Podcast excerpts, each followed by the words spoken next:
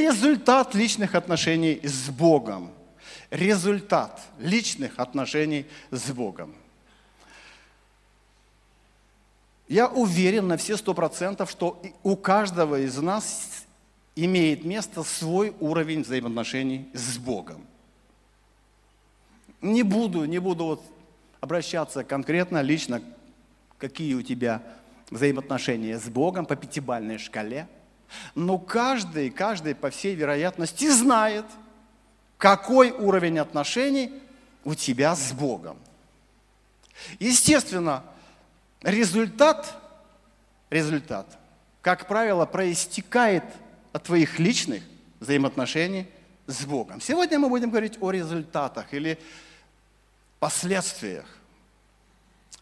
И прежде чем мы пойдем дальше, я хотел бы, чтобы мы ну, все-таки отразили несколько, несколько пунктов, может быть. Я их не стал заносить сюда, чтобы время ограничить. Э, есть несколько, на мой взгляд, пунктов личных отношений с Богом. Первое, первое, первый пункт, а их просто вообще нет.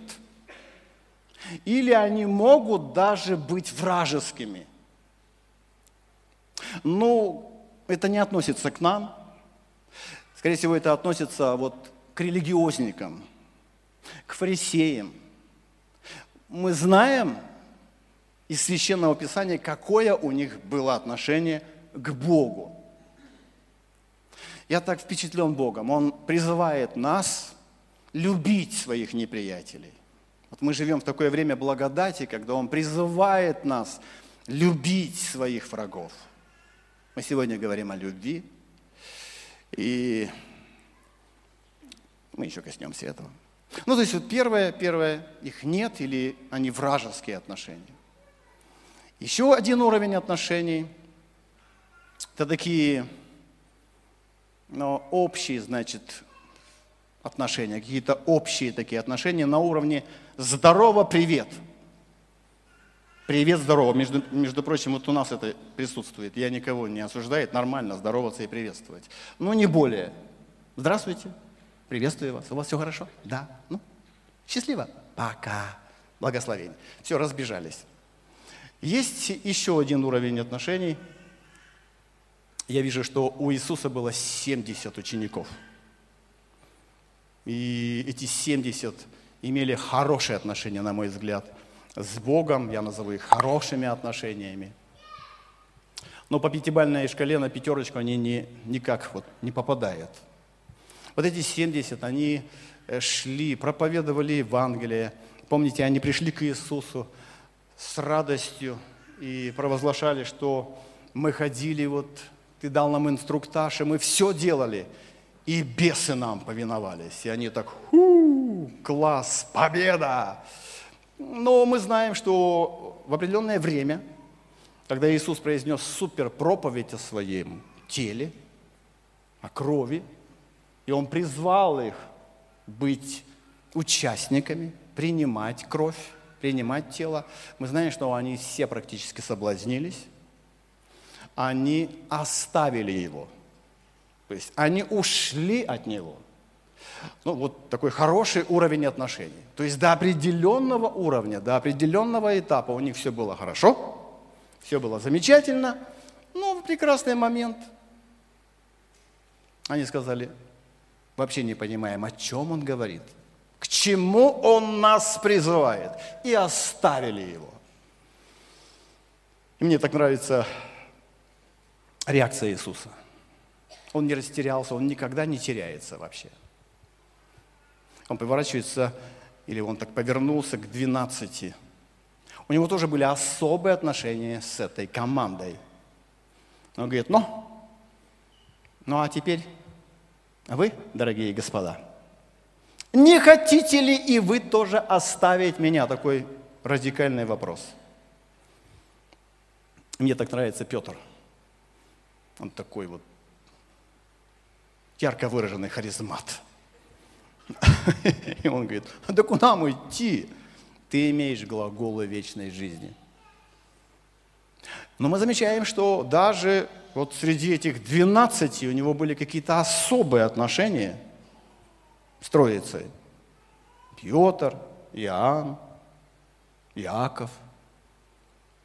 Мы знаем, что именно они попали на гору преображения, а девять остались там. Именно они оказались в домике, где реально они могли видеть чудо воскресения девочки, а девять оказались опять же где-то там. То есть мы видим, есть разные уровни отношений у людей с Богом. Это небольшой такой тест для тебя, какой уровень отношения с Богом у тебя. Мы знаем, что у него был любимый ученик, него тоже, по всей видимости, какие-то были хорошие взаимоотношения. По крайней мере, на вечере, сегодня у нас будет вечер, он оказался прямо возле сердца, возле груди Иисуса. Когда Иисус радикально сказал, что здесь есть все-таки один предатель, все взбудоражились. Все стали задаваться вопросом, кто же это? Не я ли? И мы помним эту историю, там э, все-таки у них был большой интерес, кто же предатель, кто он. И мы видим там общение на уровне жестов.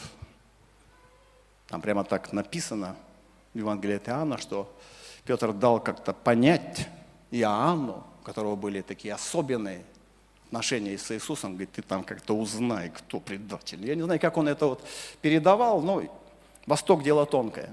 Я думаю, что там как-то все было хорошо. Иоанн его понял, и он говорит, Иисус, а кто же предатель? Ну и мы знаем, как Иисус тут за жестом, жестом, жестом показал, кто предатель. Ну, вот мы просто сейчас рассуждаем все вместе о наших личных взаимоотношениях с Богом. Исходя из наших личных отношений с Богом, есть результаты, есть последствия. Я не хотел сначала э, показывать эту картинку, которая показывает личные отношения на уровне человека – Сегодня мы в основном трогаем наши отношения по вертикали с Богом. Ну, так сказать, для ясности, что ли, для ясности. Я хотел бы историю одну показать. Э, Второе царство, 13 глава. Пожалуйста, откройте Второе царство, 13 глава. Речь идет об одном замечательном человеке. Это сын Давида. Его звали Амнон. И было после того у Авессалома, сына Давидова, была сестра красивая по имени Фомарь. И полюбил ее Амнон, сын Давида. Вот слово «полюбил» здесь ключевое слово. И скорбел Амнон до того, что заболел из-за Фомария. Ты можешь себе представить, какая любовь? Какая мощная любовь. Он заболел. Но там еще мы увидим некоторые симптомы – заболел из-за Фомари сестры своей, ибо она была девица, и Амнону казалось трудным что-нибудь сделать с нею. Но у Амнона был друг. Вот сейчас внимание. Мы говорим о взаимоотношениях, и у взаимоотношения есть, как правило, результат. С кем поведешься, того наберешься. Амнона был друг по имени Ионадав, сын Самая – брата Давидова. И Янадав был человек очень хитрый. Вот посмотрите, характеристика этого человека. С кем поведешься, того наберешься, обязательно какие-то результаты ты получишь. Не зря говорили мне еще, когда я был язычником, если с наркоманами поведешься, наркоманом станешь. Если с пьяницами, как результат, пьяницей будешь. И он сказал ему, этот хитрый человек – от чего ты так худеешь? Ну, мы знаем, что корневой корень был болезнь, а вот симптомы – похудел. Кто хочет похудеть? Э, ну вот, знаете, здесь вот такой сценарий без всякого, вот без всякой пищи здоровой. И он сказал ему, а чего ты худеешь с каждым днем, сын царев? Не откроешь ли мне? И сказал ему Амнон, Фомарь, сестру Авесолома, брата моего, люблю я И сказал ему Ионадав, ложись в постель твою и притворись больным. Кто-нибудь в детстве, извините за выражение, косил, чтобы в школу не пойти? Или я один такой, здесь грешник такой? О, слава Богу, аллилуйя, я не один здесь. То есть у нас тоже были сценарии, оказывается. Тоже мы занимались актерством. Ложись в постель твою и притворись больным. И когда отец твой придет навестить тебя, скажи ему, пусть придет Фомарь, сестра моя, и подкрепит меня пищей, приготовив кушанье при моих глазах, чтобы я видел и ел из рук ее. И лег Амнон и притворился больным. Я так однажды притворился больным, что скорая приехала, увезла меня. Ой, я не буду... Лишь бы только вот, вот папа с мамой не наругали меня. Получилось супер у меня просто. И лег Амнон и притворился больным. И пришел царь навестить его и сказал, Амнон царю, пусть придет Фомарь, сестра моя, и испечет при моих глазах лепешку или две, и я поем из рук ее. Ну, я думаю, что хватит. Ну, давайте седьмой еще прочитаем. И послал Давид, вот результат, к Фомаре в дом сказать, пойди в дом Амнона, брата твоего, и приготовь ему кушание. Мы видим взаимоотношения. Написано, что он друг был, друг, а не друзья, у них дружеские отношения. И этот друг предлагает ему определенный сценарий. И вот результат. Я не буду читать дальше. Кто-то знает эту историю? Это трагедия. Это трагедия. Я когда читаю, думаю, вау, что он наделал, что он натворил. Но как мы видим, все проистекает из взаимоотношений. Есть друг, который дал совет, он последовал этому совету. И вы, если будете читать эту историю, кто ее не знает, вы увидите там дальше в контексте – что когда он ее изнасиловал, вот такой был конец, он ее изнасиловал, он ее использовал, он причинил ей боль, он обесчестил ее, обесчестил ее. Она просила его, не делай этого со мной, так не делается в Израиле, не делается там, поговори с папой, все сделаем законно, давай не будем торопиться. Но у парня просто вот проблема была в голове. И он совершил вот насилие и там написано, что у него появилась ненависть, такая огромная ненависть, что она потушила просто, покрыла любовь, которая у него была изначально. Ух. Я просто этот, этот пример взял, чтобы мы увидели, что из наших взаимоотношений вытекает последствия – вытекают э, результаты определенные. И мы знаем э, вот позитивная история. Я сейчас хотел бы к позитивной истории всех нас вернуть. И есть потрясающий стих. Исход 33 глава, 11 стих. Мы знаем эту историю тоже. «И говорил Господь с Моисеем лицом к лицу». Мы сейчас о взаимоотношениях. И из взаимоотношений вытекает последствия определенные, результаты. И говорил Господь с Моисеем лицом к лицу, как бы говорил кто с другом своим. Крутая вот картинка, да? То есть это настолько близкие отношения, лицом к лицу. Я видел одну картинку, где прямо вот Бог, Бог, ну, в образе мужчины, разговаривает с Моисеем вот так, вот прямо вот, вот нос к носу, глаза к глазам, уста к устам. И ты смотришь на эту картинку и реально видишь, что это очень близкие, глубокие взаимоотношения. Я попросил Ивана, э, нашего друга драгоценного, чтобы он нашел такую картинку, но он нашел, он молодец, нашел немножко другую, такую более современную. Если эту картинку можно, чтобы мы визуально увидели. Вот лицом к лицу общаются мужики. Вот это не так слишком уж близко, близко, не так вот нос к носу, глаза к глазам. Но мне нравится эта картинка, особенно как они улыбаются друг другу. Вот лицом к лицу общаются. Такие тесные, глубокие взаимоотношения. Спасибо большое. Тесные, глубокие взаимоотношения. Если мы берем Моисея, давайте мы вспомним, всегда ли у него были взаимоотношения с Богом по пятибальной шкале – Всегда или нет? Абсолютно верно. Ну, только одна девушка сказала. Вот. Не всегда. Мы помним э, историю, когда Моисей, я так образно говоря, он увидел, психанул и закопал. Ты знаешь эту историю или нет? Читайте Библию, кто не знает э, историю. Вот Моисей, он жил в Египте. У него не было вот личных таких близких взаимоотношений с Богом. И по этой причине, как следствие, увидел, психанул и закопал. Но проходит время, он встречается с Богом. И мы видим вот этот результат. Лицом к лицу они общаются. У них такие потрясающие отношения. Близкие, глубокие. У него есть время для Бога, у него есть место для Бога. Вот он выходит из этого места, весь сияет. Он такой блистательный человек. Он даже покрывало одевал на себя, чтобы вот святостью своей не сразить многих. Вот, знаете, и приходит время вот этих близких взаимоотношений. И как результат, как результат, мы видим одну историю, я не буду ее открывать, когда уже Бог, Бог ему говорит, говорит, Моисей, или у меня есть друг, вот прямо от чистой воды еврей, он говорит, Моше, Моше, мы его Моше зовем.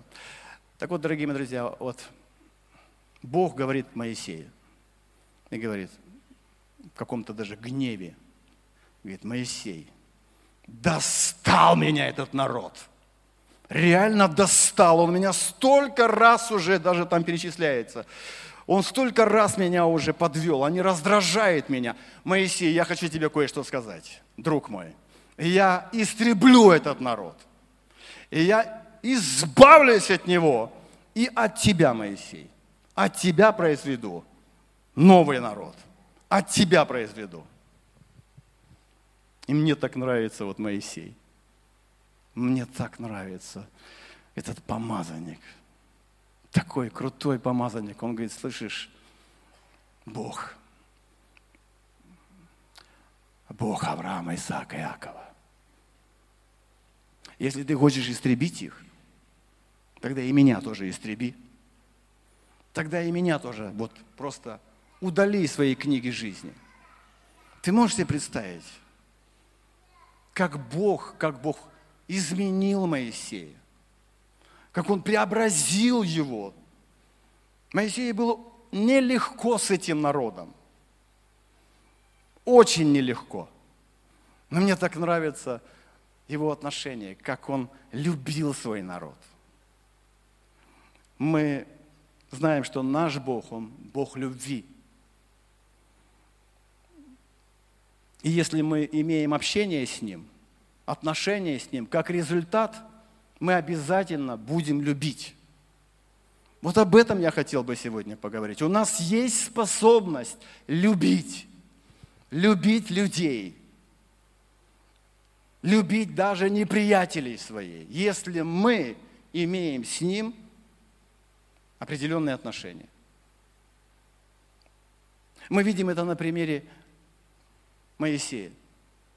Мы знаем тот сезон, сезон слова модное сейчас, сезон, когда, я повторяюсь, он увидел, психанул и закопал, и сезон, когда Бог уже ему предлагает сценарий тоже, тоже определенный сценарий, говорит, давай, я, говорит, просто удалю этих людей, их не будет, и я от тебя произведу народ. И Моисей говорит, нет, нет, если их, значит и меня. Вообще, я просто, для меня это огромный пример. Я так люблю Моисея. Это хороший пример. Пожалуйста, давайте откроем первое послание Океану, 4 глава, 20-21 стих. Еще раз хочу повторить, дорогие мои друзья, нам нужно это запомнить. Если мы имеем отношение с Богом любви, как результат мы будем любить. Будем любить. Обязательно будем любить. Кто говорит, я люблю Бога, пожалуйста, есть такие? Кто говорит, что я люблю Бога? Остальные либо спят, либо застеснялись. Не переживайте ни о чем. Если вы не реагируете на мои слова, я вас люблю. Кто говорит, я люблю Бога, брата своего ненавидит? Вот так, знаете, как-то вот так резко, да, Господь так с нами разговаривает. Ты, наверное, не привык к таким словам. Но я, любимый ученик Иисуса, он четко, у него такая конкретика. Кто говорит, я люблю Бога, а брата своего ненавидит, тот лжец. Ибо не любящий брата своего, которого видит, как может любить Бога, которого не видит? Потрясающе. И мы имеем от него такую заповедь, чтобы любящий Бога любил и брата своего. Еще одна история, очень замечательная история. Она связана, я не буду ее открывать. Мы все, наверное, все знаем историю столкновения Павла с Богом. В книге Деяний, на всякий случай, 9 глава, написано, начало характеризует, какой был Савол. Написано, что он дышал злобой. Такой он злой был, злой.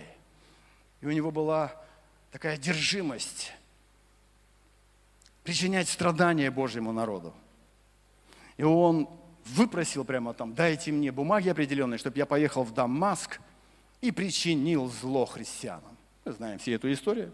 В одном месте послания к Тимофею он сам себя характеризует и говорит, я, будучи в прошлом хулитель, гонитель, обидчик, то есть он так признает, кем он был – и вот он сталкивается с Богом. Происходит столкновение. И от этого столкновения он ослеп. Я вот, ну не буду об этом. В общем, он ослеп, его отвели на улицу прямую, с хорошим названием, и он там пребывает. И Господь приходит к простому ученику. Там нет статуса пастор, пророк, евангелист. Простой ученик, которого звали Анания – и он говорит ему, Анания, там на улице Прямой есть человек, его зовут Савол. Пожалуйста, иди к нему и скажи ему, передай ему пророческие слова. Передай ему его призвание, что он будет стоять перед язычниками, перед царями, перед народом Божьим. Он великий человек, иди. И мы видим, что у Анания какая-то начинается вот, ну, у него какая-то вот, ну, мы видим, да, вот хороший диалог. Мне так нравится, что Богу можно сказать честно все. Честно все.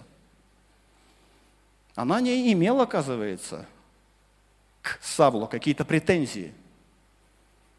Сейчас я хочу задать тебе просто вопрос. Есть ли у тебя люди?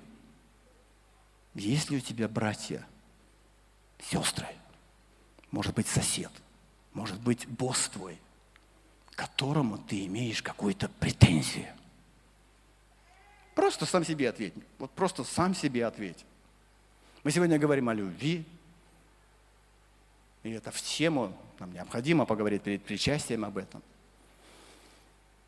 И вот мне нравится Анания, у него есть претензия, он сразу не бежит, он не исполняет волю Божью, он делится своей проблемой, которая есть в его сердце. Он говорит, разве ты не знаешь, что это за человек? Разве ты не знаешь, что он наших уже там, так сказать, вот, ну, убил даже, вот Стефан, мы помним, да, вот, первый мученик. Разве ты не знаешь? У него претензия, у него, по всей вероятности, какая-то обида – и Бог ему, как-то я смотрю, особо не отвечает.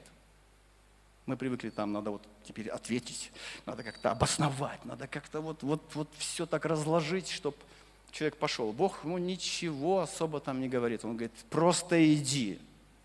Я хочу тебе сказать, это мой избранный сосуд, это избранное орудие. Иди, у него большое, огромное призвание. Иди, помолись за него.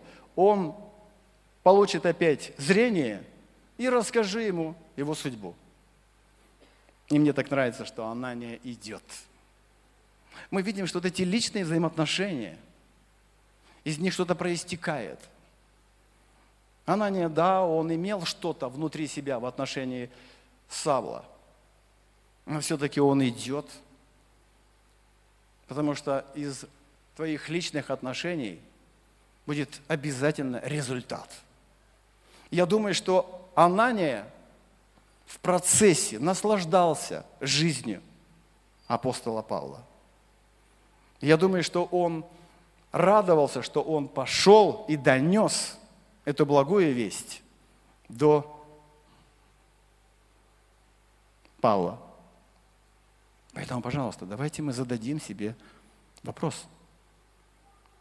Есть ли в нашем сердце проблема? Я не знаю, встречал ты таких людей, которых, может быть, ты, ты, ну, тебе прямо говорили, что тебя не любят. Тебе дали понять, что ты не любишь, что ты не любим. Я сейчас не говорю за пределами церкви, даже в церкви. Скажу вам честно, откровенно, э,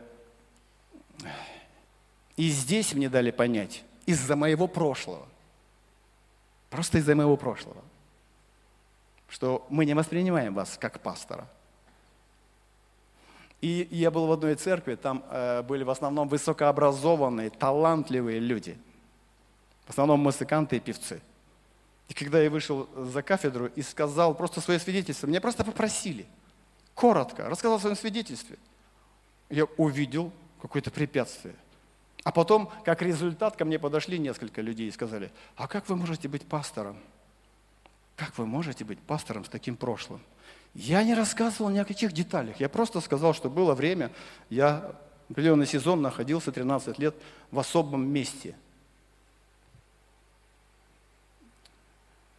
Знаете, я э, послушал этих людей, пришел к Богу и говорю, Господь, вот такие претензии. Он говорит, Михаил, сейчас вот загляни в свое сердце.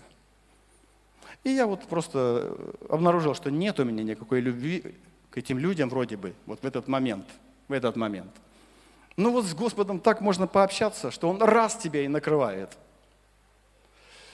И Господь мне сказал одну, одну вещь. Он разрешил мне так действовать. Он говорит, Михаил, в следующий раз, когда высокообразованные люди будут подходить к тебе и упрекать тебя в прошлом, расскажи им две истории про Моисея и про апостола Павла. И я помню, такое случилось однажды. Я говорю, послушайте, э, вы э, знаете историю Моисея и Павла? Ну, про Моисея мы уже знаем, что он закопал. И Павел тоже закопал, закидал. Я говорю, вот, дорогие люди, если меня сравнить с апостолом Павлом и с Моисеем, я вообще святой человек. Я вообще никого не убил. Вообще никогда ни на кого камнем не бросил. И не закапывал. И у них, знаете, как-то раз и что-то. И они говорят, неужели Моисей закопал? Я говорю, закопал, почитайте. Неужели такое впечатление, как будто бы они не читают Библию. Мое время завершается. Я хотел бы, чтобы мы еще открыли э, э, первую главу первого послания Иоанна. Первая глава, первая Иоанна. Пожалуйста, давайте мы откроем, да? Нет, нет, нет, нет, нет. Э, шестой, седьмой стих. Это во время причастия. Во время причастия. Послушайте. Если мы говорим, что имеем общение с Ним, вот опять, вот, вот как Иоанн умеет вот как-то так вот развернуть все. Вы имеете общение с Богом? Слава Господу!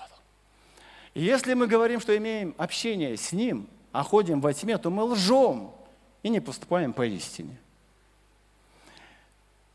А что такое? Почему э, вторая глава сразу здесь? Ага, вот. Если же ходим во свете, подобно как Он во свете, то имеем общение друг с другом, и кровь Иисуса Христа, Сына Его, очищает нас от всякого греха. Пускай этот стих здесь завершится. Что мы видим? Если у нас есть общение с Богом, как результат у нас будет общение друг с другом. Друг с другом будет, обязательно. И я опять же возвращаюсь к этой теме, дорогие мои братья и сестры. И есть ли в твоей жизни такие люди, которых ты избегаешь? Ну, с которыми ты прямо не хочешь общаться? Ну, с которыми ты просто, ну, вот просто вот не хочешь вообще иметь никакого контакта? Посмотри на этот стих. Иоанн четко, ясно говорит, если мы имеем общение с Ним, если ты говоришь, что у тебя есть общение с Ним, и любовь, вот любовь, как результат ты будешь и любить людей, и общаться с ними. Поэтому, дорогие мои друзья, вот, вот необходимо, необходимо нам четко и ясно это усвоить. Что нам необходимо общаться друг с другом. И сегодня у тебя есть возможность, шанс, если ты избегал каких-то людей, у тебя есть возможность подойти к этим людям, примириться, может быть, подружиться – обмолвиться, пообщаться просто, простить, если тебе человек сделал какую-то обиду. Это очень важно.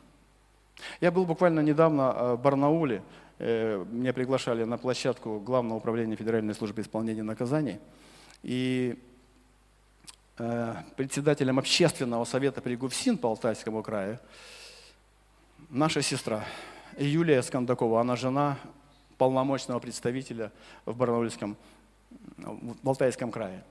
И вот знаете, она, мы с ней обедали, и с мужем ее обедали, она мне рассказывала, говорит, Михаил, а она очень высокообразованный человек. Очень высокообразованный человек. А, вот. И она мне говорила, Михаил, когда меня перед фактом поставили и сказали, вот тебе погоны председателя общественного совета, ты будешь взаимодействовать с осужденными, а она говорит, я такой шок пережила. я побежала в тайную комнату, и призналась честно своему Богу, сказала, Бог мой, я ненавижу этих людей, ненавижу этих людей. Послушайте, честно призналась. Она христианка, она жена пастора. Она честно призналась, говорит, ненавижу вот, этих, вот эту публику. И я не буду все детали рассказывать. Она говорит, буквально там 3-4 минуты она с Богом пообщалась, и Бог накрыл ее. И наполнил ее любовью этим людям. И я, когда слушал ее, она выступала э, в этом управлении за кафедрой, я думаю, вау, она на своем месте. Она реально любит этих людей.